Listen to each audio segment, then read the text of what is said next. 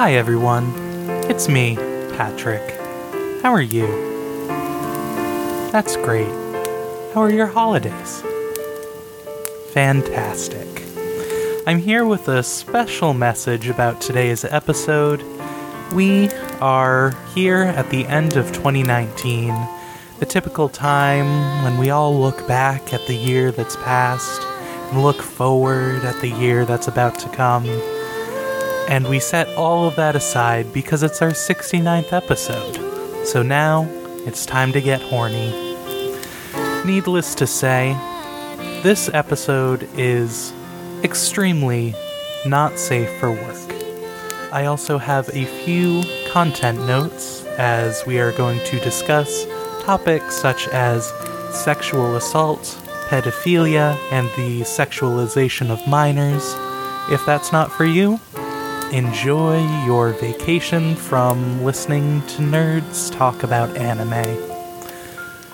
Now, everyone, sit back, pour yourself a nice, relaxing cup of your favorite holiday beverage, and enjoy episode sixty-nine, the hentai episode.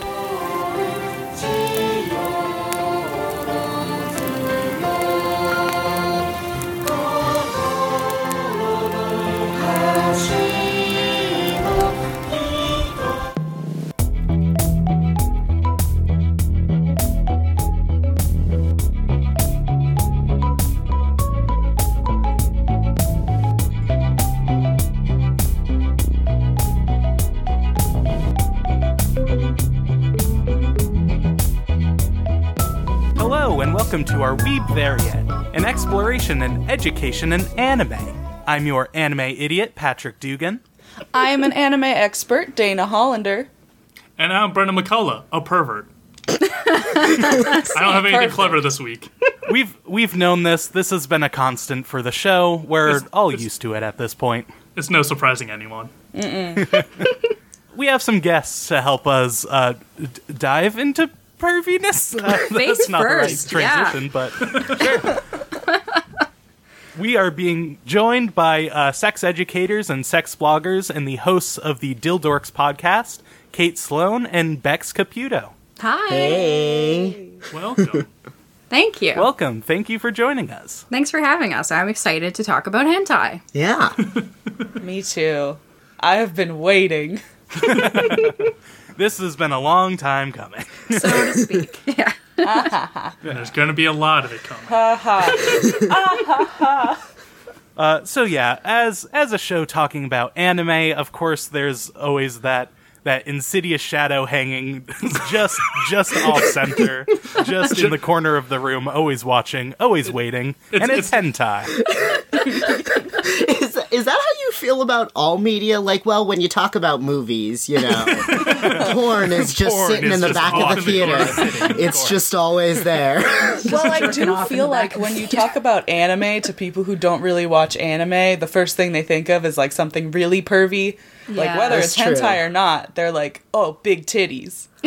Uh, yeah, that's tr- that's true of just Americans about most non-American things. Yeah, yeah. Like, what's the weirdest thing about that? Because it's not American culture, so it oh, must yeah, be weird. Oh, yeah, the tentacles. Yeah. yeah. You enjoy yeah. it, so I assume it's sexy, right? To be fair, to play devil's advocate, uh-huh. like, two episodes ago, we did watch an anime where it was primarily about jumping up people's assholes. So, like, uh, yeah, I haven't tried too... that one. It's a little rough. You have to be a small, like, Japanese turtle demon. Uh. So, uh... Is this where that Thanos theory came from? Did yes. someone watch this, that episode, like, while really high and be like, wait a minute. Wait a minute. I've solved Apollo the Avengers does problem. The dub, and that's why. Ah, okay, yeah. uh, so, yeah, we're talking about hentai this week. Let's start with uh, our typical intro of uh, what are your connections to anime? Are you fans of anime? Uh, did you watch it as a youth and grew out of it? Or uh, where do you both stand with this? Um, so I have like dated a lot of nerds. I so I call myself nerd adjacent. Um, I've dated a lot of like game devs and like uh, video game nerds of various persuasions. So, like, most, a lot of those people were into anime, so I was kind of, like, around it. Um, I definitely did watch Pokemon and Digimon when I was younger, yeah. and a little bit of Yu-Gi-Oh!, but that is basically the extent of my knowledge. And I know, just, like, being a sex writer, that there are a lot of tropes from hentai that people know about. Like, tentacles is definitely one of them. Mm-hmm. Um, but I, I don't really know a lot about the genre. Yeah, I am very much a nerd, and sex education, obviously, there's a lot of stuff around hentai and sexuality. Um, so, like, I am adjacent to these to this a lot, but I haven't done a ton of anime.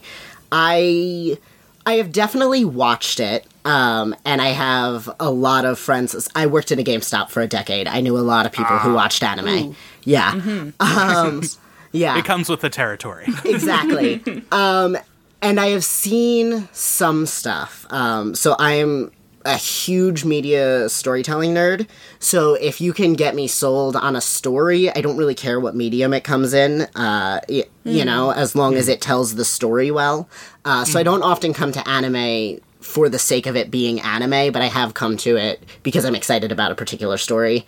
Um, so, and I've seen, like, a couple of big ones. You know, I, I grew up on Pokemon. Um, I've seen uh, My Hero, obviously. Like, I've seen... Mm. Uh, I watched Elfin Lied, like, a while oh. ago, which, yeah, we, which we is a hell of a one to jump into, um, yeah. as, like, yes, my third is. anime, um, to feel every feeling, um, but, uh, yeah, so, like, I'm familiar with the genre, but not super acquainted with it. Mm. Gotcha. Gotcha. Yeah. Yeah, it... It seems like it's fairly general that everyone as a youth has just, like, a touch of the, like, Yu-Gi-Ohs and Pokemons, and right. then your nerdy friend will take you in deeper at some point later on, in, like, high school yeah. or college. Yeah. Much, much deeper. And then you can never go back to the surface. No. Yeah. Well, once you're uh, down there... It's you're down there for the long haul, unfortunately. It's comfortable yeah. down here. I mean, I, I feel like it is, like, a very particular kind of storytelling. And, like, yeah. it, at least in my experience, you get comfortable with, like, very... Part- I mean, it has its own tropes. It's And it, in mm. the same way you sit in any other genre, like, I can live in sci-fi for a while, and I'm like, well, I guess this is all I'm watching. Um, just because you get used to that style, you know? Yeah, there are so many tropes that we uh, developed a bingo card to uh, check all the tropes that, of each show we watch. Yep, yep. And it's always interesting watching it with someone who isn't as familiar with the tropes and being like, like I believe one of our early episodes, uh, Patrick, you were asking, like, oh, why is his nose bleeding? Why is he getting a nosebleed? It's like, oh, they can't yeah. show boners, so that's a substitute for boners because it's like blood rushing to their head. And it's like, oh... Yeah, that's actually, like, as soon as you started talking, that was the first thing that I thought of, because I had that experience with D B Z, like, you know, way back in when I was watching it the first time in high school, mm-hmm. um, where, like, it first happened, and I was like, oh, right, like, they, they have these, like, subtle, you know, meanings or whatever that you have to kind of translate. Yeah.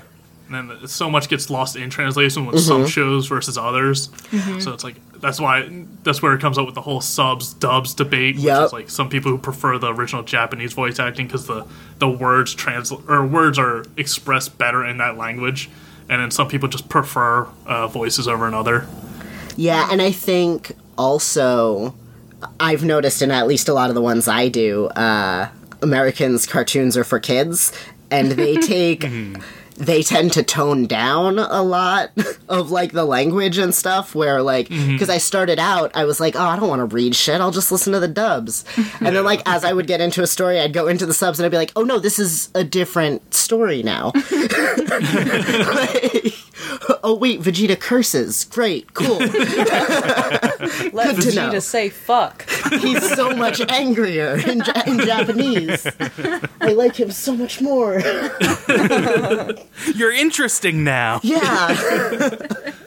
uh, well, let's let's get into the real reason we're here. Uh, so, uh, hentai as a medium genre, I genre. I'll say genre. Yeah, yeah. We'll use that. That fits the best, I would say. um, so yeah, what is your experience with that, uh, both in your everyday life and your line of work? You know, I've probably watched more hentai than I've watched non-sexual anime, honestly. um, I'm really fascinated by, like, other sexual cultures, and um, I I went through a period of being, like, really interested in Japanese sexual culture, and, like, especially kind of, like, the dating culture. I don't know if this is true anymore, but I read an article, like, years and years ago about, like, how women are expected to be really, like, submissive and, like, subservient and, and passive. Um, and I just found that a really interesting uh, framework, probably because I'm a pervert and a submissive person. But um, yeah, so I've I've watched like uh, I wouldn't say a lot, but like some hentai over the years, and um, my main kind of like associations with it are like tentacles, big boobs, um, like consent weird stuff, but like that's not really mm-hmm. unique to hentai in the porn world. Mm-hmm. Um, mm-hmm. Yeah, mm-hmm. and uh, and also that they have to sometimes pixelate the genitals. Yeah. Oh yes. I was familiar with definitely the concepts of like not necessarily always being able to show dicks. I was actually um, and like. That there's you know a lot of tentacles and like fetishistic stuff. I've you know I've. read articles here and there on like, oh, this interesting thing about, you know, Japanese sexual culture, just because it's my field, more or less. Yeah. Um, and then my experience of hentai just, like, more socially, um, I haven't seen much. Like, I think I've seen probably more stuff that is, like, on the cusp or just, like, GIFs or images rather than, like, sitting down to watch a whole episode, um, or just, like, vaguely sexual anime. Um, wherever that line is. Um, and then just hearing people always talk about the really weird shit. Um, because I think one of, honestly, like one of the, vir- quote unquote, really weird, but like one of the virtues of an animated medium is that you can play with more taboos. Um, mm-hmm. But, you know, in more left, slightly less ethically murky ways. I mean, we can like get into that, because that's a complicated sentence, but um, um, but it, it does give like a little bit more freedom. So I've definitely heard, and like also you just don't have to follow the laws of like you know physics, yeah, um, yeah. which is yeah cool and terrifying as a medium. um, so I've definitely heard, you know. Uh, the things where people will, like, say, oh, go home and watch this anime, and the person will come back and be like, that wasn't anime, that's horrible porn, what are you talking about? What did you make me watch? Um, so I've definitely heard, like, a lot of that narrative around, like, really weird, frin- quote-unquote weird fringe stuff. Yeah, it is mm. weird, because, like, I feel like different cultures get assigned different, like, the weird movie tropes, because, like, yeah. uh, you have, like, hey, check out this extremely bizarre hentai scene, or like uh this Bollywood like action sequence is bananas, and it's weird that that's sort of the go-to of like, yeah, people are just telling stories, but let's ignore all that, let's just watch this like octopus alien uh try to uh fuck this team of superheroes. Yeah, I mean, it would be like if you tried to judge American media on, like, the church scene in Kingsman and, like, the yeah. final fight scene in The Avengers, where we're like, yeah, I mean, that is entertaining and, like, but it's also the totally bonkers end of the spectrum in yeah. our storytelling. It is like we took everything and turned it up to eleven and had a grand old time with it, but it's, like, none of us think it's real either. Yeah, it's kinda just the distillation of the most interesting thing for, like, a three-minute YouTube video. Yeah. Yeah. Right. But that's what some people expect, especially with, like, international markets. They expect, like, these high-budget action sequences for American movies. That's why there's seven Transformers movies, even though they're objectively shit. But they yeah. do well in foreign markets because they're just like, yeah, American brands, Mark Wahlberg. So, like, that's what they're Americans expecting. Americans blow things up. Yeah. Yeah. What was yeah. that movie with uh, Matt Damon about the Great Wall of China? Was that what that oh, was? Jesus. Oh, yeah.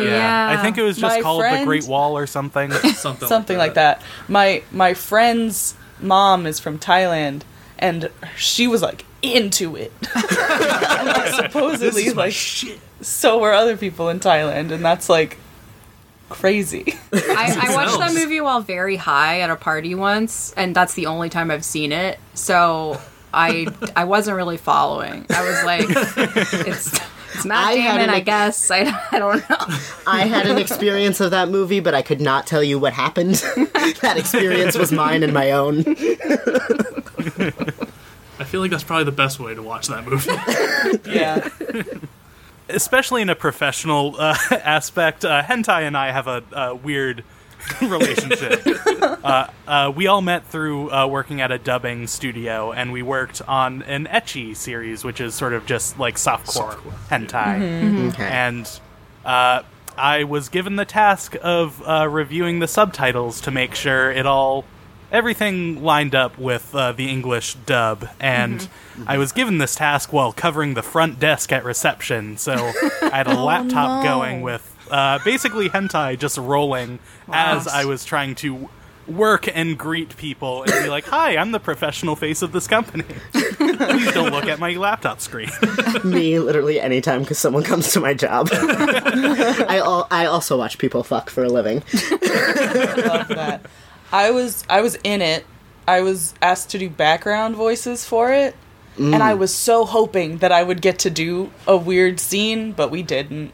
Aww. I was really disappointed. Mm. That's something I always found fascinating. Like, I could never not imagine the recording studio whenever I watch anime. Yeah. Yeah. It's, like, it, it was particularly stark, again, like, because I've only seen so few, but particularly stark with D B Z with, like, the fight scenes, where I'd be mm. like, someone is just sitting alone in a booth going, huh, uh, hoof, uh, like, just making sound effects forever, and it was so wild to me.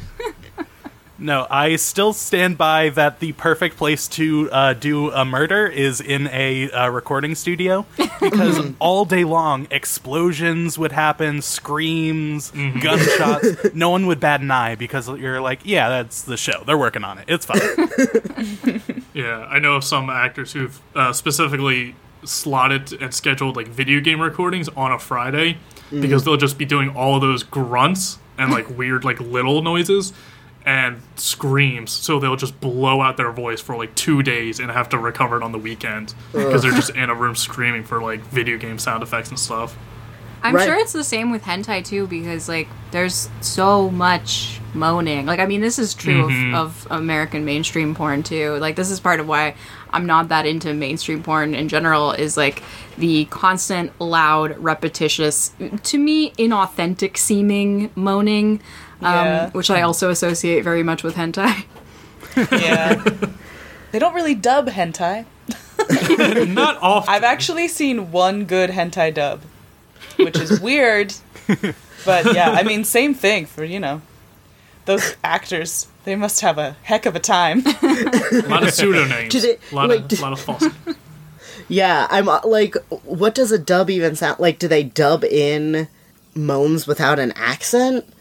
Because like, because like, uh, I don't. Or do they just like dub in the language and then go back to the other person's moans? Like, I don't know I which is weirder. Do, I think they would do the English voice actor just to be consistent. Yeah, know, with the sound. Yeah, yeah.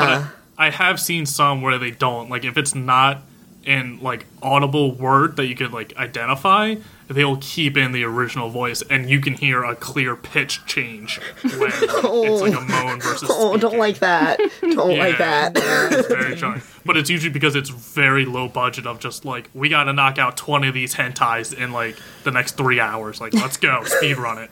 Yeah. Quick. Yep. Real quick. Only what matters. It's fine. That's like when you watch a musical Disney movie sometimes, and it's like the, the singing voice is a different person from the speaking yes. voice. And sometimes it's very stark, and you're like, that person did not sing that. That's not real. Yeah. Why does he sound like Donny Osmond all of a sudden? That's not Li Shang. All right. Well, shall we dive into what we... Well, I haven't even introduced what we're watching today. Uh, it's just so, yeah. hentai. It doesn't matter. Smut. Yeah, let's start there. Uh, so, yeah, we wanted uh, a representative mix of uh, different hentai. So uh, we got... Uh, Dana, you had the pick of Fuzzy Lips for a more a vanilla grounded show. Yep. And we're also watching a fantasy elf series called Yokoso Tsukabe Elf no mori. Great job. So, which I, I tried my to, best. Really rolls off the tongue. Mm. Translates to "Welcome to the Forest of Lewd Elves." So, fantastic. Which is a fantastic so, good title. Stuff yeah. is awaiting. Really lets you know what to expect, you know? Yeah. uh, so I know Dana's seen Fuzzy Lips, but does anyone else know the other show? I don't big, know the other show. Who's a you know, I feel like I do know it already. I, just... I haven't seen it, but I know it. Yeah, you know. It just writes itself. Yeah. All right. Well, shall we get into it? Yeah. Yes. Yes. Let's get wrist right. deep into it. We're watching I'm the ready. first episode of both because we can't take much else.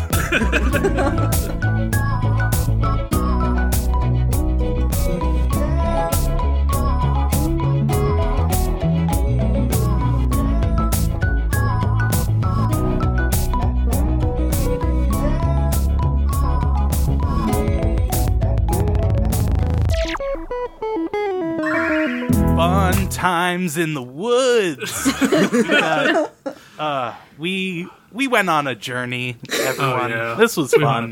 This was great. We all had a great time. Yeah. Right? Journey right. all the way to the lewd elves. Yeah. Yeah. Tag yourself. I'm a lewd elf. I'm the Ferris wheel in Fuzzy Lips.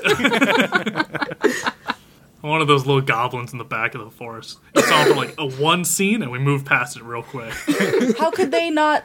How could they not use those? Just show them jacking well, off. We've only seen the first episode. Yeah, it's true. Yeah, was, was, there's room to grow. That's foreshadowing. Yeah. They'll come back.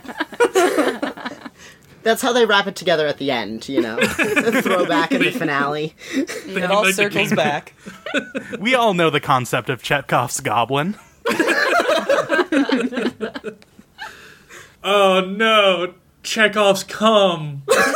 Oh. Stop it. That's, I actually tweeted at one point that I don't like that pre-cum is called pre-cum, and I think it should be called Chekhov's cum. I think that's oh, oh, that's man. Good tweet. Oh, perfect. uh, so yeah, let's start with our elf friends, because... Uh, I specifically found this series on a list of, like, interesting narratives in hentai, because I wanted more than just fucking, and I was severely disappointed. That list lied to you. Oh, my God. Yeah. Because initially I was going to pick a series uh, that was also set around high school students, and I didn't want to just talk about how hentai is about wanting to have sex with high school students. So I mm-hmm. needed to divest a little bit. Sometimes so, it's also about wanting to fuck elves. Yes. But elves who look like children sometimes. Children! Sometimes. Terrible. Yeah. Yeah, yeah that's that's a big uh, hentai thing that we need to talk about. So yeah. let me just give you the uh, two-sentence synopsis of what's going on here so uh, you all catch up to speed. Um So, uh, a man is transported into the world of the elves by, uh, a child elder, uh, that mm-hmm. needs the Messiah nope. to help repopulate the elf, uh, population. Because there's uh-huh. a tree of life that used to give them babies when they needed to add new members to the tribe, but now it's not. So they gotta. Well, now f- they're unworthy. Which just le- leaves me with so many questions. Yeah, it took like a weird, like slightly religious turn where they were like, now we are dirty and unworthy, so the tree will not give us baby. But does like the baby appear in the tree? Did the tree make them pregnant? Make it like a fruit. Did oh. they... Yeah. Like a coconut, you crack it open, there's a baby in there. Oh, the harvest. Bountiful. I'm just imagining that little knot, like the hole in the tree that everyone drew in a tree when they were a kid, like that little black spot, that just babies come out of it now. That just, oh, like, just climbing down the tree, just ready to go. There's, there's probably a flashback in a later episode where they fuck the tree. Like, yeah. Oh, man. The roots. Well, there's only two. Are there two episodes of this show? The, the hentai's not long running, so probably. No. I don't know the full length of the series. It is at least multiple. Okay. I think More at least one. three to six, I would say. Whoa. Yeah. That's so there's a lot of story we didn't see. uh. And it did have that, like, non-linear storytelling, you know? They kind of jumped around. Yeah. Because he, he just showed up, and you didn't know why he was in the Forest of the Elves. You had to wait for, like, the middle, when you get the flashback, and you explain that weird child elf brought him there. Oh yeah, this God. was produced by Tarantino. It kind of freaked me out, like, the beginning. Like, it was kind of like an abduction scene or something. Like, because I... I Wow, Bex's cat is screaming. Um, I, I was like, Not a fan if I, I was like, if I just like woke up in a forest that I'd never been to, surrounded by people I don't know, I would not be turned on. I would be actively panicking. Yeah. yeah. Yeah, and yeah. she's like, we gotta fuck. And, like, he does I he does have a minute where he's like, what, like, what's going on? What? And then his dick's out. I don't know. yeah, like, there is no moment in between. Like, what? All right. You yeah. were barely Your protest. Ears are long, and I'm inside you. yeah. Like, I thought we were, like, I thought it was gonna be, like, a little, like, con, non-con, coercive, like, oh, but you have to. Oh, I don't know if I could. I mustn't. Well, I will. Like, I thought, but no, it was just, there was just dick already. Mm-hmm. It was just that.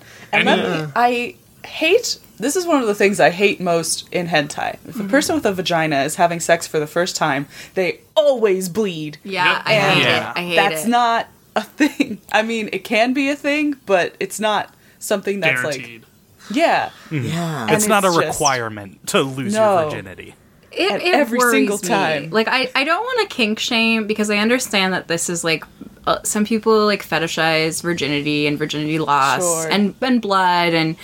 Um, stretching and whatever, but it's just like to put this as like a tr- to include it as a trope, as if it's like a standard practice, um, as right. if like this is a normal thing that happens when you have sex for the first time, and also it's so normal that we're gonna make it sexy in a in a porno.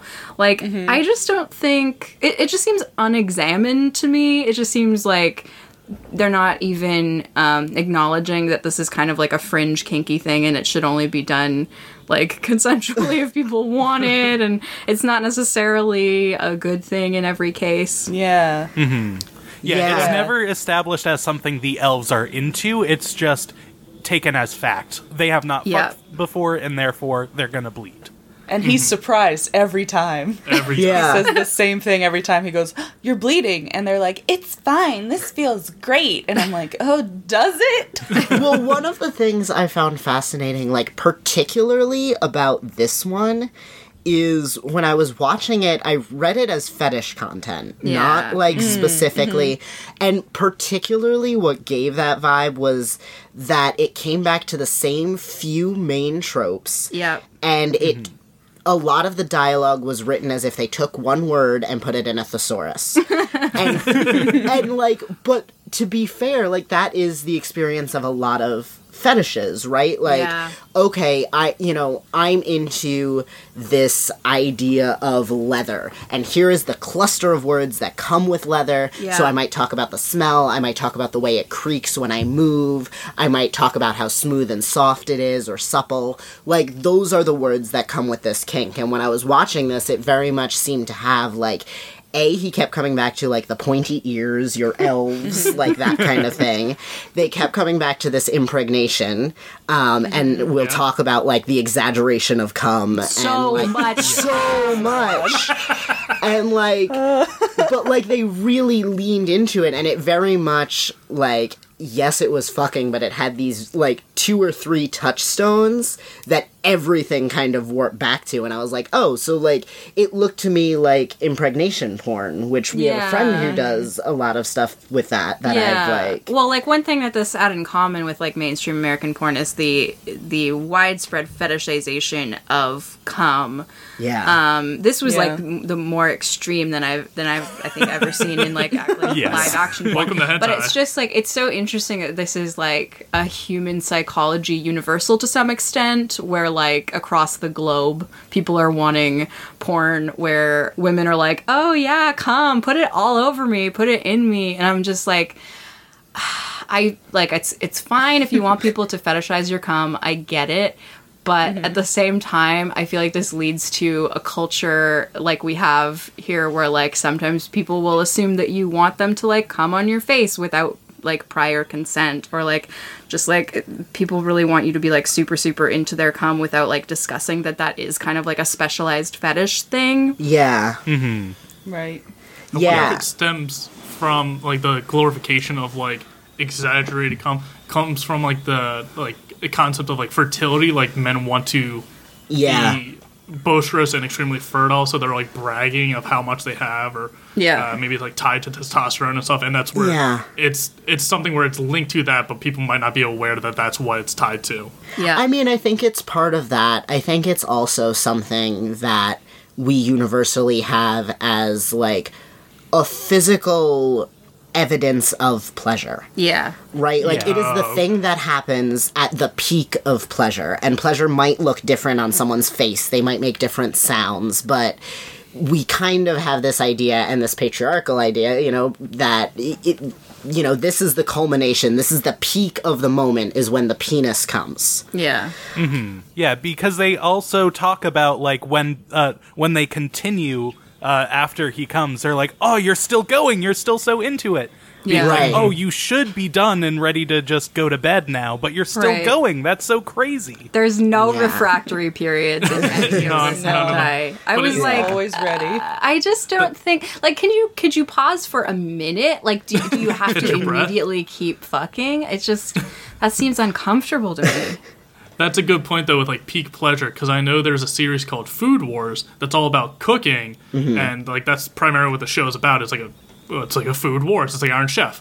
Right. And But the creator of it is a former hentai artist. So, of course, the food is always so good that when people eat it, their clothes explode off and they cum in their pants. Right, obviously. That's always what happens to yeah. me when I eat good food. Yes, I, that show has actually been recommended to me, which tells you something about what my friends know about me.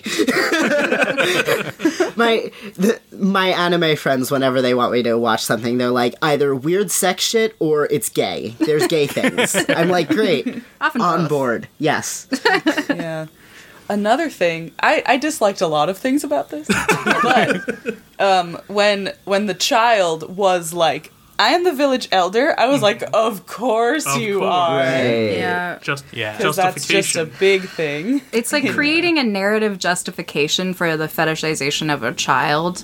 Exactly. And like, yeah. I, not to get too dark with this, but like watching these, I was thinking about the ongoing debate about whether child porn Um, that is cartoon based or like not live action is better than, I mean, obviously like you're not exploiting children um, if you're making it in a cartoon way, but there's a debate about whether like it continues to like fan the flames of like pedophilic desires regardless of like whether or not there's actual children involved. So I was thinking about that while watching this. Like, is this a good yeah. thing? Is this an outlet for people with desires like this, or is it just normalizing a thing that we should not be normalizing? I don't really know what the answer is. Right. Yeah. I think yeah. because the shows themselves bend over backwards so hard to be like, no, I'm actually the village elder. I look like a twelve-year-old, but I'm actually uh, ten thousand years old. Right. And that's very common even in just straight-up anime of the yeah. sexy child character being the uh, ever-knowing, all-seeing, powerful thing. So it's like, hey, yeah. there's no weird power dynamic here. I just have the body of a twelve-year-old. It's fine. Yeah. And it's just very uncomfortable and very, yeah, I, because there's also these, uh, there's the constant debate on people online, mostly creeps, being like, oh, well, the age of consent in Japan is younger, so it's fine. And it's like, right. no, yeah. no one, only creeps are making that argument, and it's, yeah. it's yeah. not a good sign. But it's I'm not like s- this is. It's not like this is a really that big of a cultural difference, because like teen is chronically one of the most popular search terms on like American porn sites, and like mm-hmm. clearly youth is fetishized. I mean, I think of like Britney Spears' famous music video where she's like wearing a school uniform and stuff like that. Mm-hmm. Like we clearly like fetishize and sexualize young people in this culture as well, and it's just really prevalent. I just I, I am always like stuck on the question of like, is this okay or is it not? Like I don't I don't really know. Well, there's even a term within like anime groups and stuff called uh, lolly or lolly uh Right. Lolicon. Lolicon, where it's that specific trope of, like, small, petite body. Mm-hmm. Like, even if they aren't young, it's a situation like this where it's like, I'm a four hundred-year-old dragon, but in a human form, I look like a twelve-year-old girl. Right. Mm-hmm. And I've... It's unfortunate, a very uncomfortable uh, trope, but I have seen more pushback of that in recent years of different people, I guess, either becoming more aware or kind of like questioning it more and pushing back, saying like, hey, this isn't okay because it's just a stepping stone. Yeah. Or for mm-hmm. example, um, a lot of fan art I've seen where people will really enjoy a show, there's a fourteen-year-old character in it, and a fan artist will want to draw them like in a cheesecake sexy variety like photo shoot style. Yeah. And they'll age up the character. So it's like, oh, she's not fourteen now, she's like twenty-five. Right. Is that okay? And people start like debating that. Um, mm-hmm. You brought up My Hero Academia before. When that show started, I saw a lot of people debating like, no, do not sexualize these girls. Like, they're in high school. But it's like right. every other character's in high school in every other anime, but they're sexualized to hell. And I mean, that also lasted like a day. And, but like, I mean... they're super sexualized now. But like... in America, we have Riverdale, right? Like, yeah, exactly. Yeah. The idea of youth and the hypersexuality that comes with, like, those teenage teenage years is fetishized in a lot of different ways, uh, in a lot of different cultures. And, like, the other side of this, too, is... Kate and I both play with age play, yeah. right? So we're embodying this idea of innocence and these tropes of, you know, more childlike behavior mm-hmm. in the bodies of adults, right? And through consenting people. And in our media, okay, so the, like, we're able to just create these things, and where is the line between, like, what is fantasy and fun to play with? Because the ideas that come with innocence are fun when they're consensual adults playing with things, yeah. right? And when we're mm-hmm. watching, you know, these medias, media like Riverdale and stuff, and where do you r- run the line between, like, encouraging stuff mm. and playing with fantasies? And I think a lot of that needs to be the narrative we put around the story that we're telling, right? The way we market it, the the things we talk about. Yeah. And, you know, if you're calling it fetishistic content and linking it with information around how to do things safely right. and, like, how to play out this role play, I think it's very different than being like, look at this sexy thing. Yeah, yeah, she's a child, but it's fine. It's sexy, yeah. right? Well, like, in the kink like, community, like, in the kink community, age play is often spoken about as, like, edge play. Like, it, it's, like, mm-hmm. an edgy thing that requires, like, extra negotiation, extra after care. You really have to know what you're doing, um, and and be comfortable with your partner and like trust them and stuff. And it's not always sexual, right? Exactly. And so, but I see I see age play tropes coming up in like mainstream porn and in these hentai things where it's like not, as you're saying, not presented as a niche fetish thing, right? Um, not presented as particularly edgy. Sometimes even presented as the norm, mm-hmm. um, which to me, as someone in the kink community who plays with age play, just seems really strange because, like, it's role playing as a little girl is very like psychologically taxing and um, psychologically risky, and you know, there's there's a lot of deep elemental shit at work there. Mm-hmm. I mean, that even kind of segues into our, the other show we watched, Fuzzy Lips, because it mm-hmm. has the age dynamic between the two characters. Mm-hmm. Mm-hmm. I wanted to actually just, before we move on, I wanted to mm. shout out my favorite line in the Lewd Elves uh, Oh my god, show. Wait, I want to see if it's the uh, one. It's, there it's is my some favorite. Great dialogue. Oh, it's one of, okay, it's one of my favorites. This was the best quote. She says, "So this is a human penis. What a horrifying thing." I wrote that too. I honestly pick this show because as I found it and I was scrubbing through it, that was the first clip I saw, and I was like, yes, yeah, it has to be this show.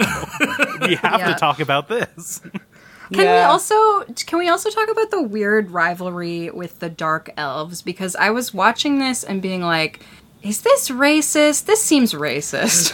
That's yeah. how I felt when, like, she that girl was introduced, and she was, like, dark-skinned, and she was, like, the only one who referred to him as, like, master and yeah. stuff. Yeah. I watched this with my partner, and they mentioned that as well, that uh, the dark elf was the only one that called him master, and that's mm-hmm. yeah. extra weird.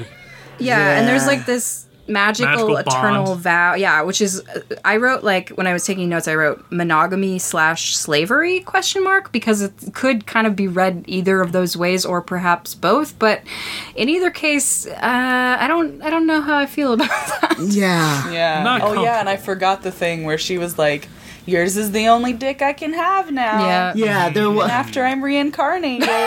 It just molds to it or something. There was like some weird, so weird sci-fi thing. My personal favorite, so I did I did send that quote. I was, like, taking screenshots and sending them to my partner.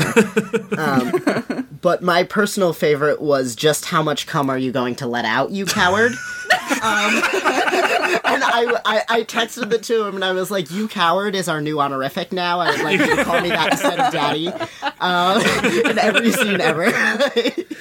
Uh. Yeah, I was wondering what we kind of missed in the translation there, because it, that to me reads as like mild humiliation, dirty talk, like yeah. mm-hmm. But mm-hmm. in that situation where there's that much cum, like I would not default to the word coward. If this was me running this scene, I would be like, wow, you're such a horny boy. Like, yeah. you're, you're like, you know, whatever. I would not talk yeah, about Yeah, that's more cowardice. Of what I see in hentai, like when, when like a character is coming a lot, like they're like, oh wow, you're so like childish, like look at how much you're coming, like that kind of thing. Yeah, yeah. Like have you never come before, like yeah, right. And there was a little bit of that, like he was surprised every time. Yeah. Um we also didn't talk about the weird X-ray vision stuff.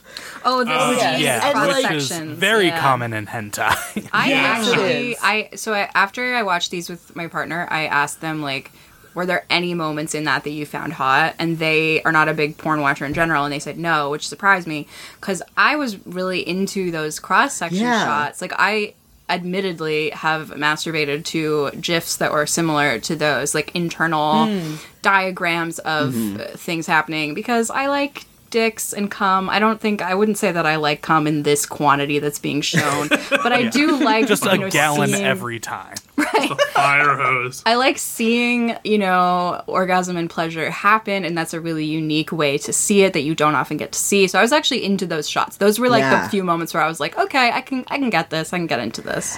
And for me, as a person who both tops and bottoms, mm-hmm. um, it was interesting because in those moments, I felt more related to the person who was bottoming mm-hmm. because it was more akin to my experience, right? Sex happens inside me when right. I'm bottoming. Right, right. Um, and I was able to kind of relate to those, whereas with the wider shots... Um, I was able to relate more to the person topping, because when I'm topping, especially me, like, I, my dick is silicone. I don't feel it.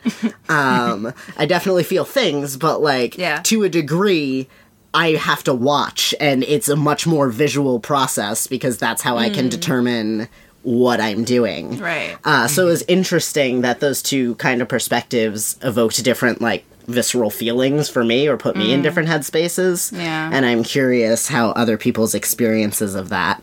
But did you also notice that, like, not only did we get the internal shots of the cum, but they're out, like, their stomach actually, like, swelled and moved yeah. Yeah. every time. And we got, like, alien... Yeah. yeah. Crushing. It was, like, weird guts. Body horror.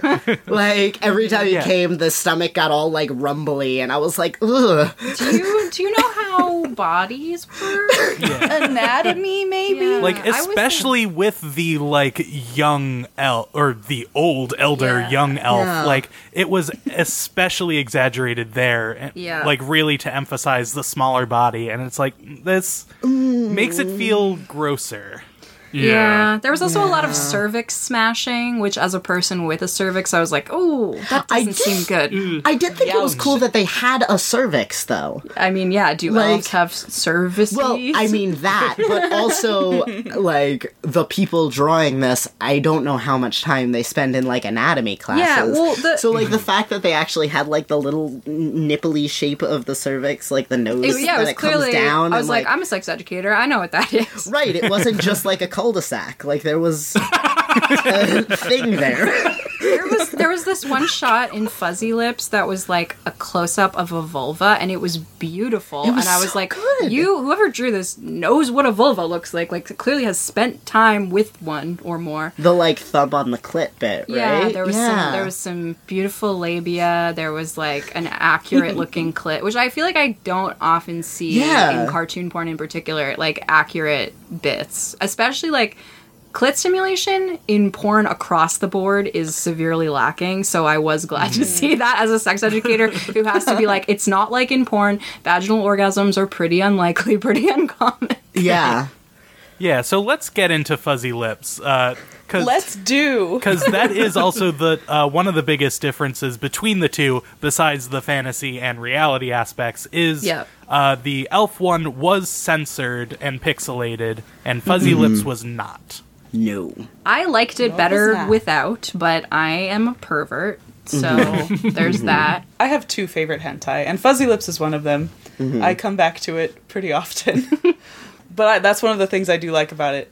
I am curious, though, with the uh, slog of hentai that is pixelated, if there are people who have now developed specific fetishes for oh, pixelization. Oh, I'm sure. I'm mm, sure, yeah. Absolutely, yeah. yeah. It reminded me of... Uh, it reminded me of The Sims, which, like... Yeah, I was thinking that. Things are pixelated when you, like, shower or whatever on The Sims, but then you can get, like... third-party extensions that make it not pixelated. Mm. mm. Hentai is actually the translation of the word woohoo. I think that ties into the idea of, like, the fantasy of, like, um, I listened to one of your episodes um, about, like, visuals during sex, mm-hmm. Mm-hmm. and um, I think that ties into, like, the fantasy element of, like, uh, you can still enjoy it, but it's it's not as big of a visual element, or if you don't need a visual stimulus as much, the pixelization can allow you to just fantasize it's whatever you want it to be instead of what it is. Yeah. And still be engrossed mm-hmm. into it. Yeah, yeah it's true. It's not a drawing of a penis or a vagina, it's your penis or vagina. You have that separation right. where you can fill in the blanks with your own stuff. Mm-hmm. Right, which yeah. which in a way is, like, potentially more body positive, because it's not necessarily like the biggest dick is the best one, the vulva with, like, the least visible inner lips is the prettiest one, which you see all the time in, like, mainstream American porn, is like mm-hmm. the fetishization of very specific narrow body types and genital types, and in some ways, like, not having that and having it be pixelated is, like, refreshing. I'm actually yeah. really curious if they drew a dick and then pixelated it, mm. or if they, like, make artistic decisions about the pixels themselves. Because, like, when whenever they started bleeding, a few red pixels would appear. Yeah. And yeah. would, like, start to show up. So, like, I'm curious if the artists, like, go through the work of creating a dick just to pixelate it. Yeah. I th- I think it's easier just to draw the whole scene and then mm-hmm. just in After Effects add a pixel a pixel like mosaic around that area. Mm. Yeah, that's yeah. that's kind of what I figured. Yeah, I feel like they're able to take corners. Like, you don't need to draw all the extra veins and all mm. that yeah. extra mm-hmm. detailed stuff. Just what mm-hmm. will show through in the pixels. Because, Most yeah, color. This is self-enforced by the people animating it and not, like, some government entity that says you can't have too sexy of porn. Right. So, like, mm-hmm. it, I it's feel like that, hot. Like, cost uh, analysis also goes into it, definitely. Mm-hmm. Mm-hmm. So something that stuck was, out to um, me... Sorry, go ahead. Oh, I just wanted to say I, I wanted to look up, like, why anime is censored, mm-hmm. or hentai is uh, censored. Mm-hmm. I do... Uh, This comes from an older article I read a while ago, so I don't know how accurate it is or mm. if it's been updated, but um, it basically what I've read was it goes back to the American imperialism post-World War Two, because mm. there's so much folk art in Japanese culture that is uh, fully nude, has sexuality fully clearly depicted, but mm-hmm. it sort of leans into the American influence of... oh, you gotta tone this back, it's the late nineteen forties, early nineteen fifties, you can't do this now. And that's right. also put fig leaves on everything. Yeah, yeah, and uh, tentacles are used as replacements from that of, like, well, mm-hmm. it's not a dick, so I guess we're saved. Yeah. Yeah. And I was... This uh, isn't filthy at all. Reading, yeah. I was reading, like, Wikipedia's article on pornography in Japan, mm-hmm. and this one sentence, uh, the amount of censorship of the penis can vary. And I, I mean, I know, like, I've seen screenshots from, like, hentai manga where, like, the penis just has, like, the tiniest black bar on the head, and that counts. I've seen that. Yeah, yeah, it's like the it's like the orifice, like, the hole itself has to be censored and nothing else. It's like when people think I'm, the nipple is, like, the dirty thing about a breast and, like, everything else is fair game. Like, hmm, I don't know about that. Yeah. Well... Or I've seen um, yeah. manhwa, which is, like, uh, manga, but in, uh, from China. Mm-hmm. And instead of, like, censoring it or pixelating it in a comic, it'll just glow. So it's just this, like, Hell beam yeah. of light where your dick would be. Uh, the heavens oh, I've seen bestowed stuff like on, that. on me, this yeah. Jesus dick. It's yeah, like a lens when you flare. Guys... yeah, yeah. J J Abrams is doing porn now. uh, and then when you guys were talking about uh, like imagining yourself in it, like with the censorship, mm-hmm. uh, that is a big thing. Like in hentai, that yeah. like the depersonalization, like of the man specifically. Yeah, yeah. Because it is like just for. I mean, it seems like. Hentai is mostly made for men. Yeah. Mm. Weird. Mm. Shocker. Well, these, um, uh, I mean, even in the elf one, the main character didn't really have a face. like, no, I mean, it's like, not, not that, shown. That hair is not super rare for, like, anime in general. Yeah. But, yeah, he's very much, he's got very nondescript hair that covers most of his face, and he's just kind of a lanky dude. Just a just a generic yeah. shy guy. Yeah. yeah, you deliberately don't see his eyes, so you don't see he has a soul. Right. It's just a vessel that you can put your uh, perception on. So yeah. Just a pixelated dick. And even though uh, the teacher in Fuzzy Lips, mm-hmm. he's like more of a character, like he has more of a personality. Mm-hmm. He still doesn't have a name. She just calls him Sensei. Yeah. And he's still not shown very much. Mm-hmm. Yeah. One thing I so, found really amazing is that he receives a rim job in this in this yes. episode, yeah. which um, even like over here in porn, like men receiving any kind of anal stimulation in non-gay porn is really rare and really taboo. Yeah. So, mm-hmm. like, it was encouraging to see that and to see also that it was, like, pretty casual and, like, she seemed pretty into it and he seemed into it. And I was, like, kind of impressed and thrown by that. Yeah. yeah. I really like this. I love this. There's a second episode. Do you know what year this was uh, developed? Definitely oh, I do older. Not. Just the style alone seems uh, maybe early two thousands, late nineties. Let me see. Because I need to know if it's pre or post ass eating coming into the mainstream. Yeah, yes. Definitely pre. yeah, I'm gonna say that. Um, I mean, you can see when it was posted on Pornhub or something. yeah, it's actually hard to find like definitive information about uh, hentai because it's just a lot of pseudonyms, a lot mm. of like parent company that owns all of them. So mm-hmm. there's no real individuality because. It just Sometimes appears on the internet. I don't know. I, it just it just spawns. Let's see. Uh, but yeah, it was posted three years ago. Okay, I, I think okay. ass eating was in at that point. I think originally released in two thousand fourteen. So okay, there you go. Gotcha. All right. Yeah. yeah. Something I noticed and wanted to talk about, and I, I don't know if y'all do like. Content notes generally, but you might want to do like a rape fantasy content note for what oh, I'm yeah, about to definitely. say. But so I was noticing that um, all of the uh, women in these both of these episodes are the ones with sort of like uh, agency, the the ones who are like the pursuers, right? Mm-hmm. Which, um, from what I understand about. Well, like most dating cultures, really, like that's not really mm. a common thing. And it reminded me of what people say about like why rape fantasy is so popular with women. And one of the theories on that is that because we live in a world that like suppresses female sexuality and tells women we're not supposed to want things or pursue things, that there's something hot and like freeing in a way about the thought of someone like taking what they want from you sexually mm-hmm. so that you're absolved of the guilt of being the pursuer. And it's just like, well, this is happening to mm-hmm. me. And this is thought to be one of the reasons why women are into this fantasy as well as like um, more often into being sexually submissive. And I was kind of thinking about that in relation to this because like that's what happens to the men um, in these hentais. Like not that they're being raped, but that their will is like not really the important thing or the driving factor. Mm-hmm. Yeah, they're still able to maintain the, their innocence. Yeah, the elder didn't ask if he wanted to go on a sex romp. Uh, right. She just poofed him away. Right, because now he has to do his duty. Yeah, yeah. Then you don't have to deal with like the, the Messiah. mm-hmm. Yeah, it also plays into sort of the aspect of like the perception that every man wants sex every mm-hmm. second mm-hmm. of every day. Yeah, and yeah. Sort of going yeah. into well, yeah, he's fine with it. He's a dude, and right, sort of right. that negative aspect of well, I assume you want to fuck because you uh, always want to fuck.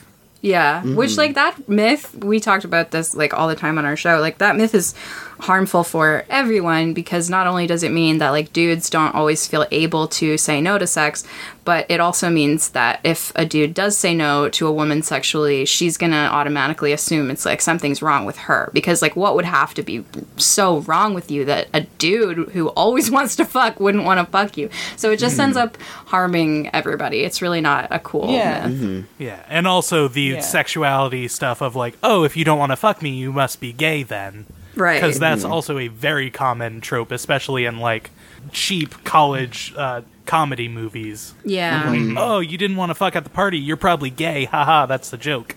Yeah. Mm-hmm. It's like, mm, no, no. I, but not I have though. a lot going on. I had a stressful day at work. There's yeah. other factors. I'm a complex human being. Yeah. Well, that's something, that's something good about, like, Fuzzy Lips too, is that they like they do fuck a lot, but like they do have that like downtime. Mm-hmm. Mm-hmm. And then like when they're on the Ferris wheel and she says like, let's have sex, he's like, no, and she's like, okay, then I'm gonna masturbate, and then he gets into it, but first he eats her out, and that's prime. Because yeah. even though he doesn't even though at first he's like not really like, no, I don't want to have I don't want to have sex. Yeah. He's like, well, she wants it, so I I'll eat her out, kind of thing. Mm-hmm. I was, as he gets more into it. I wasn't really sure how to feel about that scene, because like I agree that if your partner doesn't want to have sex and you're turned on, you should go masturbate. But there was something kind of almost like coercive about how she was just like, yeah. well, I guess I have to do this now, and she like did it immediately in front of him, like and like over and like right he, over him as well. Yeah, yeah. which like yeah. super hot in theory, though. Yeah. Um, yeah. Like, uh, like she like climbed in his lap, and I was like, okay.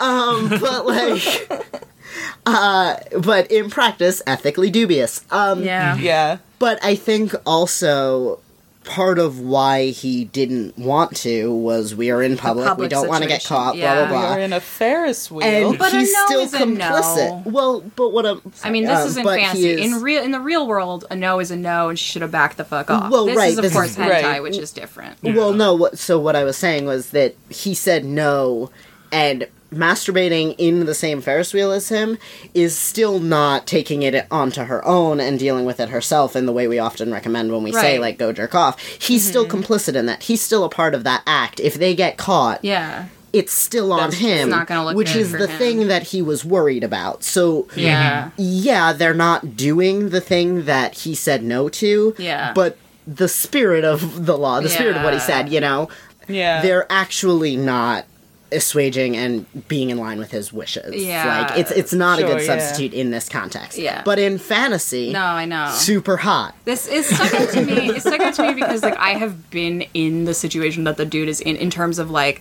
if I say, oh, I'm not really in the mood, don't really feel like having sex, and then sometimes a partner will, like, reasonably, I think, be like, okay, well, I'm gonna jerk off, but then sometimes they are shitty about it. Like, sometimes mm-hmm. they'll do it in a way like, oh, I guess if I have to. Yeah. My or, only resort, because you're leaving me hanging. Right, because, like, right, blue yeah. balls is, like, a thing that often gets brought up in moments like this or whatever, and it's just, like, uh, I it struck me as pretty weird, but again, yeah. it's it's porn, whatever.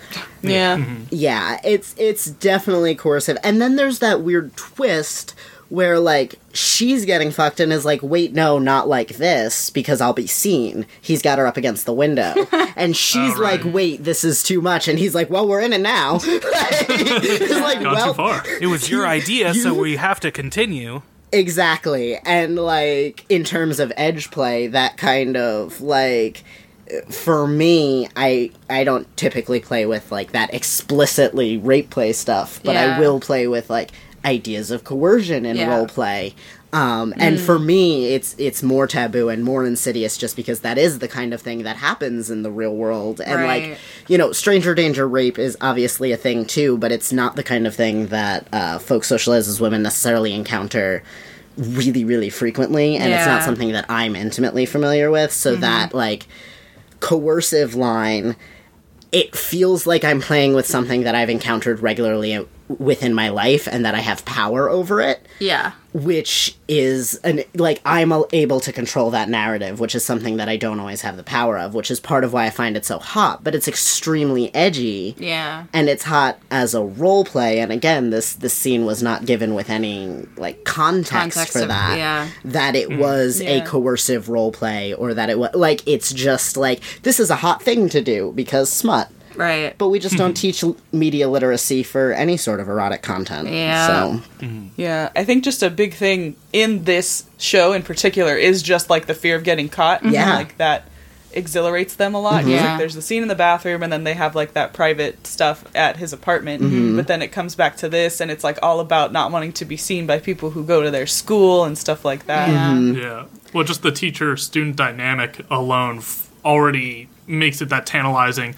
Like, even yeah. if they're having sex in his apartment where, reasonably, no one would ever see them. But if for some reason anyone does catch them, they're immediately in trouble. So it's already mm-hmm. got the tantalizing aspect as if as if a regular couple would be doing it in public. Mm-hmm. So it's already got that same level of risk for him. Yeah. Mm-hmm. Yeah. I thought it was interesting that there was so much focus on, like, their the sort of domestic aspect of their relationship and kind of like the comfortable, like, normal couple side of it, because, like, I'm a person who's had a lot of, like, teacher-student fantasies. And to me, like, the the hot part of the fantasy is the power dynamic and the transgression, and even the thought of it happening in, like, a school context, like at detention or whatever. And, like, for me, the hot part is not the um, actual real-world realities of what it would be like to date your teacher and all the difficult stuff that would come with that. And so, like, it was weird for yeah. me to see them focusing on that stuff, which to me is, like, not the point of this fantasy at all. Mm-hmm. Yeah. Yeah. It's interesting that they, like, their love is such a big part yeah. mm-hmm. of this. And I'm a really, like, romantic vanilla person, so, like, I like that, like, when he says I love you, it, like, really turns her on and stuff mm-hmm. like that. Mm-hmm. Um, so I find it interesting, but it is, like, watching it, you're like, they, she doesn't need to be in high school, though. Yeah, yeah, she really doesn't. Thing. Like, this this could be, like, not that dynamic at all. Like, it could just be a couple. Yeah. yeah. But it just adds that layer, I guess. Do, do we know if she's on birth control? I kept thinking about that as I was Probably watching not. this. I, I doubt they all put that attention I in. Yeah. I, oh, yeah, that was yeah. that. There, yeah, because she was like, I might get pregnant. And he was like, that's fine. Like, well, I right, love right. you. And he's like, and I'll, and like, as dirty talk, he's like, I'll take care of it or something. Oh, yeah. Right. I will take responsibility. I'll stick around. I will be a responsible father. Like, Let me learn yeah, that. That, that was like, I, I, I thought it was yeah. so funny that, like, so much of this episode is, like, what I would consider a male fantasy. And then that part is, like, sort of a stereotypical female fantasy. Yeah. Um, which is not to say I think most women actually want that, but I think, like, that's a thing that uh, porn makers might think women want. Um, like, I mean, oh, yeah. Even all the I love you. Talk commitment to me, baby. Like, I just. Uh, mm, I white picket fence. Oh, right. That's the next step. Oh, man. Let's open a bank Three account together. Three and a together. half kids. Well, one thing I found interesting, too, what you were talking about, uh, about how it, like, follows this fantasy and has none of the things about that fantasy that you find hot. Yeah. Um, there wasn't it's... even a spanking with a ruler. Like, come on. Right? It's a um, staple. I think something that can very easily happen to this, like, teacher-student thing mm-hmm. is it's such a pervasive role play yeah. or, you know, trope that folks are writing it whose kink it is not. Right. Um, and it's something I've definitely noticed in, uh, so I've seen a couple of scenes from Erica Lust, who does... Yeah. Um, feminist mm-hmm. porn, quote-unquote yeah. feminist porn. Yeah, right. uh, however we define that. Um, yeah. But she does a series called Ex Confessions, where people will write in their fantasy, and she turns them into smut. Oh, drag her, um, drag her. And, well, so, okay, okay. So the filmmaking is beautiful. Yeah, they're all the gorgeous. The sex is fantastic. Like, as media pieces, they are gorgeous. Yeah. And I have read some, like, fetishistic stuff that people have written in and then watched the scene and been like, wow, that is not what I got out of that description. Yeah, like, she misses mm. the point often of the fantasy, because I think her own predilections, as far as I can tell, are more vanilla, or at yeah. least are not mm-hmm. always the kink that she's making porn about. And so I feel like she, I wish that she would spend more time talking to the person whose fantasy it is mm-hmm. about, like, what do you find hot about it? Like, what elements of this are really important to you? And then representing them in the porn, because then it just, it turns out better. Yeah, like, I'm thinking yeah. specifically, uh, she has this human furniture scene. Yeah. Um, where these two women get their, you know, newest coffee table, whatever, that is also a guy. Um, and they're, like, reading the instructions about how they can use him and also fuck him. Um, Love to fuck my great. coffee table. Yeah. Um, like, you know, all of the features he has or whatever. And they're, like, moving him around. And they do this, like, two, three minutes while they read the description. While, like, they read his in- instruction manual. Uh, and then they just start fucking. And he just starts fucking them like a person. Yeah. Like, he just gets hmm. up and starts fucking them. And I'm like, no, this motherfucker's a table. This is a like, this is he will not Beauty and the Beast. The role, sir. Right. Like, he will sit, like... And for me, like, that kind of objectification or the idea of, like, just being used for someone else's pleasure is very much you sit relatively still yeah. or somewhat, and someone just does things to you and uses you in this way. Yeah. And it just, like, they had the setup, and then it just kind of became sex. Mm-hmm. Um, and I feel like that happens in a lot of these very, like, common kinks. Mm-hmm. Yeah, because, like, I I really... I know a lot of people who have the teacher-student fantasy to some extent, and mm-hmm. I don't think any of them are really thinking forward. Like, what if we were actually dating? Or I certainly live with if, them now. Yeah, it's never the long-term thinking, idea of it. It's the, like, one-time no. thrill. Right. Yeah, caught in the classroom. Yeah, like, your teacher probably isn't as hot when they're not your teacher. You know, like, I just... I yeah, don't really relate power. to that desire. Right. Well, there's actually, we have a list of uh, shows we want to watch, and I saw one of them was uh, a series called uh, Why the Hell Are You Here, Teacher? which, is, which is a manga series that was turned into an anime. But Perfect. it's it's that whole dynamic of, this is my teacher, and then it escalates into different scenes where it's like, you run into your teacher at the laundromat, you come home, and your teacher's friends with your mom, and she's babysitting your younger sister, so she's in like a pool. And it's this escalation, and it actually carries over into this a pseudo-domestic lifestyle, like, out of the classroom. Yeah. And mm-hmm. it just builds and builds, but it has all these insane tropes, but with the inherent teacher-student dynamic of, if anyone catches us, we're going to get in trouble, and, like, the risk to heighten the sensation. Yeah. And it's bonkers, because they keep escalating it, and they have to keep going. So there's, like, a goth teacher and a nurse, and it just goes all over the place. Oh, I'd be it's into so the goth it. teacher. Yeah. There's um there's another one called Domestic Girlfriend. Um that is uh I know the names. I, I love that anime just either tells you absolutely nothing or literally everything you need to everything. know about the show. like, uh, but it's like it's about a boy that has a crush on his teacher. Um, and then he ends up going out with his friends, and he meets a girl, and they both just want to lose their virginity, so they have sex. And then he goes home one day, and his dad has married a woman, and his that woman's daughters are both of those girls. His teacher and the girl he had sex with. What a coincidence. Oh, no. Wow. I know. What are the odds? I, I didn't finish it, but I, I mean, I was... I'm already it's invested. Kind of, it's fun to watch, I mean... Love the drama. Well, speaking of titles, what's the deal with Fuzzy Lips? Is that a labia reference? I couldn't figure it out. I don't know. Yeah, it was never Actually. specified. Yeah. Because if it was like I a teenage assume... boy, that would make more sense to me because he might have a fuzzy lip because he's pubescent. I was Why you gotta call me out like this? I was thinking, like, the last episode, the guy grows a mustache. He's like, oh, come along, Mister Fuzzy Lip or something. She's yeah. Like, why does that have to do with this? Yeah. And she had, like, very little pubic hair. Yeah, because she she's had, like, a fucking kid. Like, Well, she, I mean, she, she had, like, a more sixteen gracefully shaved, like, she had, like, the little patch right yeah. on that. It, yeah, like, it did look even... deliberate. Yeah. I, it's more I, than you'll see in more, most hentai. Yeah, well, that's yeah. the thing. I was like, well, there is a tiny bit of pubic hair. Is that, like, them being like, look, this is hairy smut.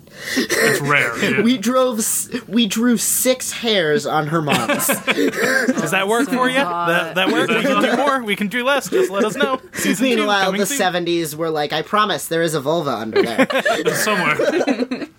Yeah. I... like this shit. I think it's so soft. Yeah. And like mm-hmm. like I really didn't like the elf one because it's all so aggressive. One of my notes for it was uh this music is gonna give me a panic attack. Like the music that plays like the first time like he's having sex with I think the one named Lucy. Yeah. Mm-hmm. Like oh, it's yeah. just really intense and weird music. Mm-hmm. And then in Fuzzy Lips there's like a when they're having sex on the Ferris wheel, there's, like, very gentle, like, piano music yeah. happening. So and it's just like that juxtaposition. Is, yeah. Wow. Yeah. Compare well, and contrast. So as a person whose limited experience is either like action anime or video, like Japanese J R P Gs and video games, every cum shot looked like a finishing move. Yeah. And I know, like, every time it happened, it was, like, similar styling and tropes yeah. as, like, their final attack move that I would always yeah. see. And I was like, I mean, I I guess.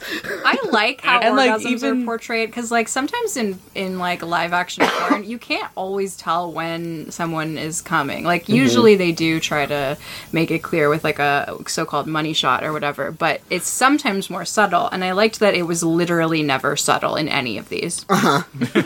You know the Every exact time of impact. Yeah. Mm-hmm. and, and, you know, s- the screen freezes, and you yeah. have, like, the light. Slow-mo. Yeah. Uh, even like even in Fuzzy Lips, like it's just a big thing in hentai to have like a lot of cum. Yeah. yeah. And like even though Fuzzy Lips is like vanilla and like it's not about like the cum, because like in the elf one it kind of is because they're trying to get pregnant. Yeah. Uh, there's still a lot of it every time. There's yeah. so much. And it looks like frosting. And it explodes Which is not, out of well, them. Yeah. Like, he comes in her, and then it shoots back out of her before he even takes his dick out. What have you been eating, bro? I like, it just, it What's your secret? Overflows. Maybe he's born with it. Well, maybe think about, because, like, there, there, there are people who publish, like, recipes that are supposed to, like, increase the amount of cum that you cum, and also with this, and then I recipes was, to yeah, make with I was that thinking cum. About the the book that's like a, a bartender wrote a book about how to mix cum into various cocktails, and I was like, this would make it much easier because like the main reason I've never done that is that it's it's difficult to gather enough cum in one concentrated place. You know, you just like, need to keep it like I, I a keep a bottle in the back of my fridge your- when I when I'm ready for a drink. Yeah. Oh. I mean, that's why they call it a cocktail, right? Yeah. Uh-huh. It's an easy joke. There it is. Well, uh. anything else? I mean, this was a joy. I had this is great. I could go on forever. Yeah. This is delight. Yeah. Any yeah. final thoughts? This experience did not make me want to give up entirely on hentai as I thought that it might, because there were like oh, good. there were glimmers here and there of things that I found hot. I just don't know, like if it's if all hentai is as like focused on stereotypically male fantasies as these two were, then I don't think I could really get into it that much, but I imagine mm. that there is at least some diversity in subject matter and that I might be able to find something I would be into if I continued looking, so I probably will do that. Mm. There, there is some, but you will have to sort through a lot. Yeah, I'm sure. I mean, that's true of porn here, too. That's true of yeah. just porn in general. I mean, everybody's tastes are different, but I would love to see some yeah. porn that was not all about cum and young girls. Sure. Yeah. Queer shit. Yeah. Manga might be better if you would prefer reading it, because it yeah. takes much less effort. It doesn't take a full studio to animate a series or something. It mm-hmm. can just be one person drawing it all. Yeah. So so that might be an easier way to search for stuff. Mm-hmm. Yeah, especially with, uh, like, yaoi and uh, yeah, the specifically yeah. gay stuff, where yeah. it isn't just uh, straight men uh, having sex. Right. Yeah. Yeah. There is a there is one show called Accelerando, and it is four episodes, and each episode has like different snippets in it of like different fantasies. Mm-hmm. Mm-hmm. So that one's pretty interesting to watch. They do some really strange stuff at certain points, but uh, yeah, it, it was it's an interesting watch. There's Monster Masume, which isn't a full blown hentai, but people speculate that each monster girl is a uh, like personification of a specific fetish. So that Amazing. Might be at least an interesting one, if uh-huh. not an entertaining one. Okay. Not mad about monster fucking. No. Yeah. Um, yeah. I love a good monster. Yeah. Yeah, for me, it was like, it wasn't that far off from what I had like expected or experienced before, but I had a lot of fun thinking about like, how does this medium change how we can tell sexy stories and what kind of erotic content we can show? And, like, how it's just another tool to turn people on. So, like, I was like, oh, what can you do different with this from other things? Yeah. Uh, and I was also just really curious about how much of it, like, particularly with the elf one, I was like, okay, like, is this impre- impregnation fetish stuff? Is impregnation fetish stuff just more common in hentai? Is it, like, yeah. I wanted to, it made me really curious about the trends compared to yeah. other stuff. And, like, what, mm. what about this is... Um, weird long tangent, but uh, I watch people have sex for a living, and I see people from all over the world. They submit their videos from wherever they are, and there's a couple that I'm that I cannot relate to them, and I'm constantly curious how much of it is where they live because they're one of the only people I know from that place, and how much of it like. how much of it is just my own experience, and, like, mm. how is it weird where they are? So, like, mm-hmm. watching this, I had similar experiences of, like, all right, well, is this niche where they are? What is... I wanted to see, like, the broad sample size and be like, okay, what is unique to this, yeah. and what is just a trend in hentai? Because there is stuff in, like, American mm. mainstream porn, for example, that is not, like, a universal of human sexuality, but is treated as such mm-hmm. because it's so common in these porn. I was like, like coming on someone's face. This has been extremely normalized. Like in recent years, we've seen a lot more choking and spanking, which mm-hmm. which creates like a shitty dynamic in the real world where it's like this is assumed to be just a normal part of sex uh, mm-hmm. because it's in porn a lot, and like that's not really cool. I know like yeah. that's what Make Love Not Porn is like trying to address, and yeah, yeah, it's interesting. It's. It- I just had a lot of questions about, I'm like, okay, as an isolated media piece, I right. have opinions. yeah. How does this fit into the rest of the media and your culture, though? Yeah, because that matters a lot in how yeah. we analyze it. Yeah. Yeah, that would be very interesting comparing it to live action Japanese porn for the Japanese audience and not like mm-hmm. the American fetish Asian stuff. And sort mm-hmm. of just seeing the similarities of like, is impregnation uh, in that as well? Is it carrying over from the culture, or just in hentai it's easier to do because no mm-hmm. one's actually gonna right. get pregnant. There's yeah. no consequences. And and what's hard about that in particularly like sexuality based stuff is like I can't do one Google search and listen to one psychiatrist in Japan talking about sexuality in Japan and like run with it. Mm-hmm. Whereas I could for like maybe some other stuff. Like, I could, you know, I could look up uh, someone who could talk about teaching and school systems in Japan and, like, get a pretty basic understanding from, you know, Wikipedia and a few yeah. articles.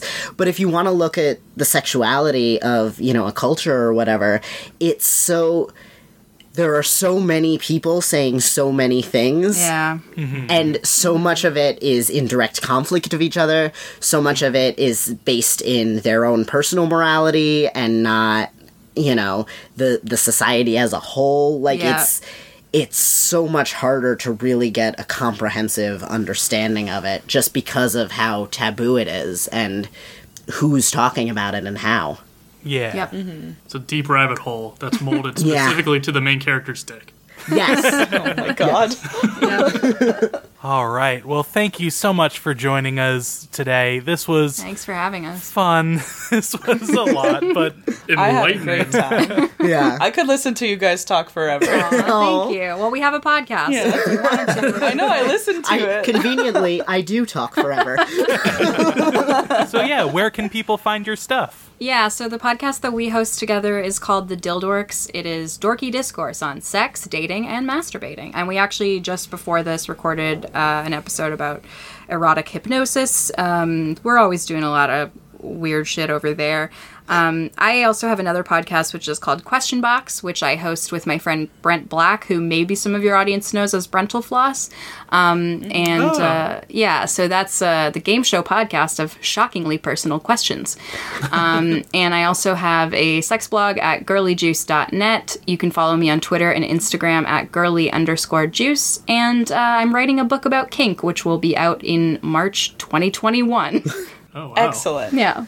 Put it on my calendar. uh, I'm Bex. You can find me on The Dildorks with Kate, um, your favorite podcast app. Uh, I'm also at Bex Talks Sex on Twitter and Instagram, and I was gonna say all the socials, but I'm I'm not cool enough. Just Twitter no, and Instagram, yeah. and only sometimes Instagram. All the important socials. Yeah, exactly. I'm already an old man that doesn't know how to work the new ones. Yeah, TikTok? Same. What's that? I, I am very adept at TikTok in the way the videos I appear on my Twitter feed. Ah. Yes, that is the extent of my understanding. Got it. Yeah. I make cosplay TikToks. Ooh. Uh, I try to remain relevant. My eighteen-year-old brother loves it and used to show me stuff on it all the time. And then, like, two years later, it the videos showed up on my Twitter feed, and I was like, oh my god, this thing is real. Spread now it. It's popular. It, it didn't invent it. Beyond, yeah, it exists beyond Gen Y. Oh my god. If there's a, is there a TikTok for porn that's called Dick Cock? Because I just really need wow. to exist. Uh, buy the domain name real quick. Wait, yeah. Cut this part out. I we will gotta, not we gotta release this that. episode until the app launches. And if there's a show you would like us to watch, hentai or anime, maybe not so much hentai, but... This is uh, a special episode. Yeah, you can send us suggestions. Our email is areweebtheryet at gmail dot com. Uh, the show, you can reach out to us there at areweebtheryet on Twitter and Instagram. You can find me on Twitter and Instagram at Mister Patrick Dugan. You can find me on Instagram at Queen Period Weeaboo and on Twitter at Queen underscore Weeaboo and Queen underscore Weeaboo Art. You can find me on Twitter at A B T S Brendan. It stands for Almost Better Than Silence, which is a video game podcast I sometimes do. And thank you to Camille Rooley for our artwork, and thank you to Louis Zong for the use of our theme song, Stories Off the Album Beats. You can find all of Louis' music at louis zong dot bandcamp dot com. Thank you, and we'll hope you'll join us next week as we learn to live with anime. And sometimes hentai. And mostly hentai from this point on.